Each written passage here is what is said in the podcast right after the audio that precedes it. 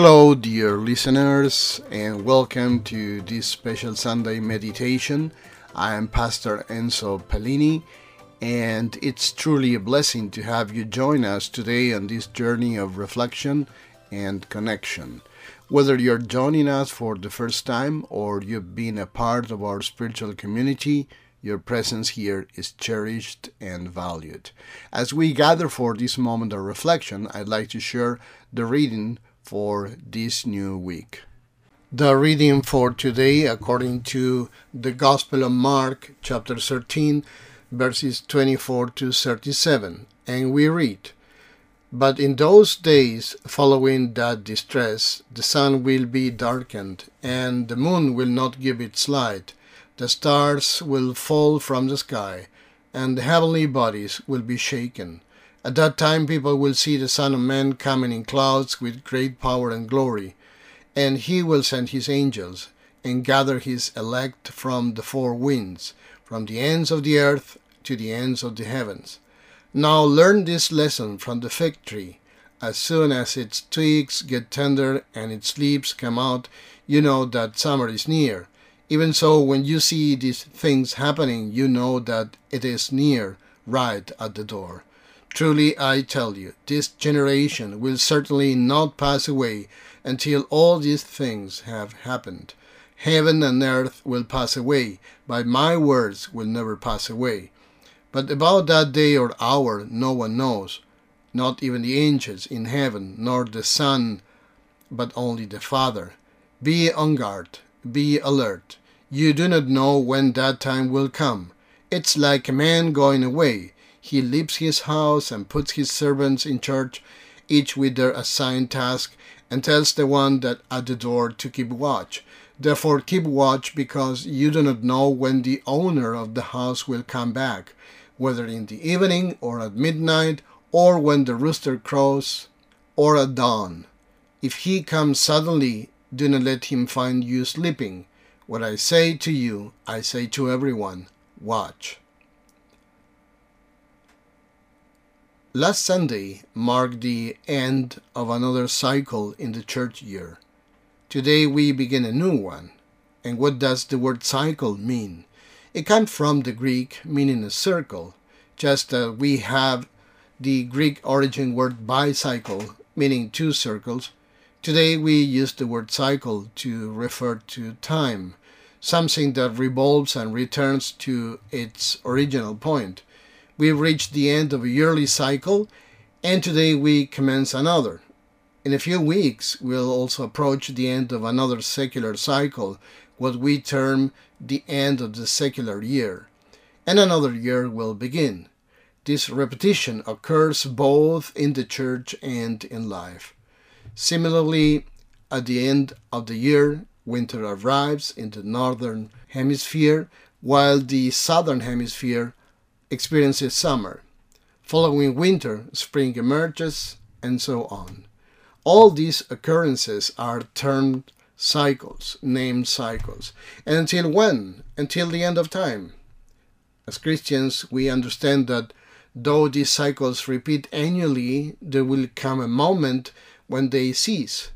The sun, we read in the Bible, the sun will be darkened, and the moon will not give its light, the stars will fall from the sky, and the heavenly bodies will be shaken.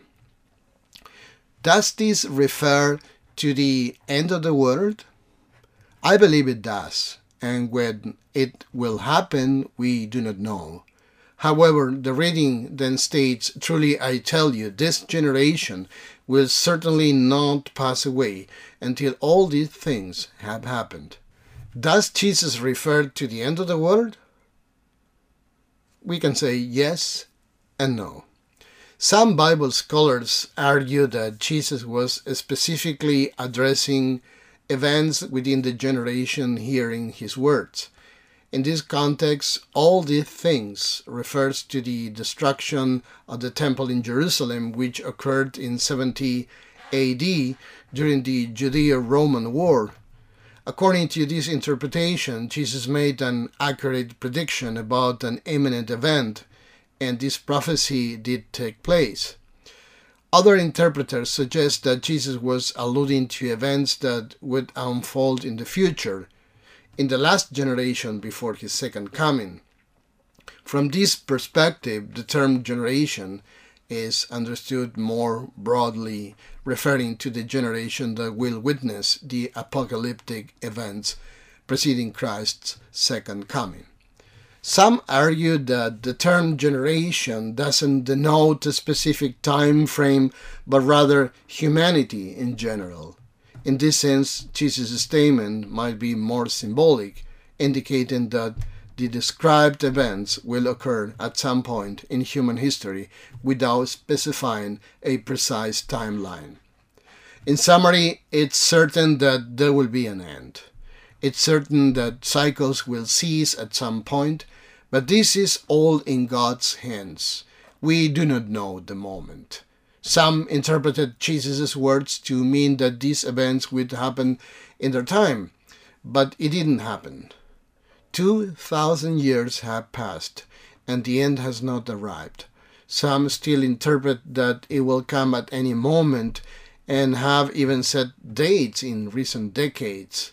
With every global calamity, they want to predict that the end is near.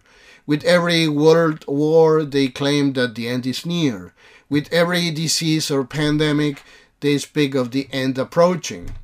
And it is true, but only partially. In any case, these are signs that the end is approaching. However, only God knows the end date. In verse 34, it also says, but about that day or hour no one knows, not even the angels in heaven, nor the Son, but only the Father. Not even Jesus knew when the end would be when he was prophesying. We don't know. What we do know is that the nearest end, our own death, is approaching rapidly, not centuries, but only years, and for some, it was even less than years like our sister who passed away the other day. I read a post the other day asking where in December 2123, 2123, how many of us will be here in December 2123? I believe none of us who are present, not us, nor our children, nor our grandchildren perhaps, Everything ends, one cycle concludes, and another begins until God decrees that every cycle ends. So, how then should we live life? We must live life in the best possible way, but not the best possible way according to the standards of those who don't believe in God. They think enjoying life means emphasizing everything material and squandering wealth and health and even living a morally questionable life. We can only truly live life well if we make peace with God. How do we make peace with God? By starting to live in a relationship with Him. It's not enough to say that one is a believer or a Christian. We must cultivate a relationship with God, create a dependence on the Word of God, and the church, build a friendship with God, draw near to Him, try to communicate with God, have a daily conversation with Him, confess our sins, and ask for the strength we need to live life. In this way, we'll allow Him to enter our lives and let Him work with His power in our lives. Be alert. What does it mean to be alert or awake? It means having fellowship with God. We don't come to church in order to be Christians. We firstly are Christians, that's why we go to church. There is a significant difference in this statement.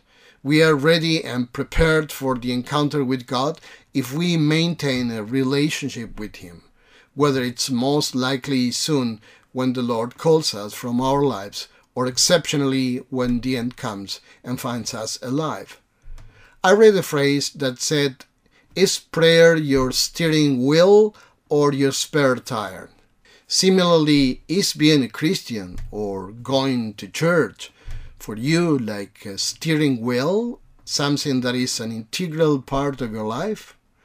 or it's your spare tire that you use when you need it for some service. If you let it go, your fellowship with Christ, your whole being will drift like letting go of the car steering wheel on the highway.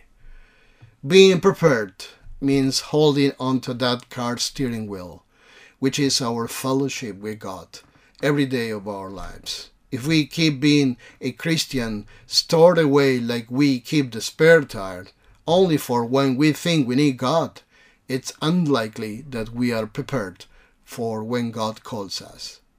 Therefore, keep watch because you do not know when the owner of the house will come back, whether in the evening or at midnight or when the rooster crows or at dawn.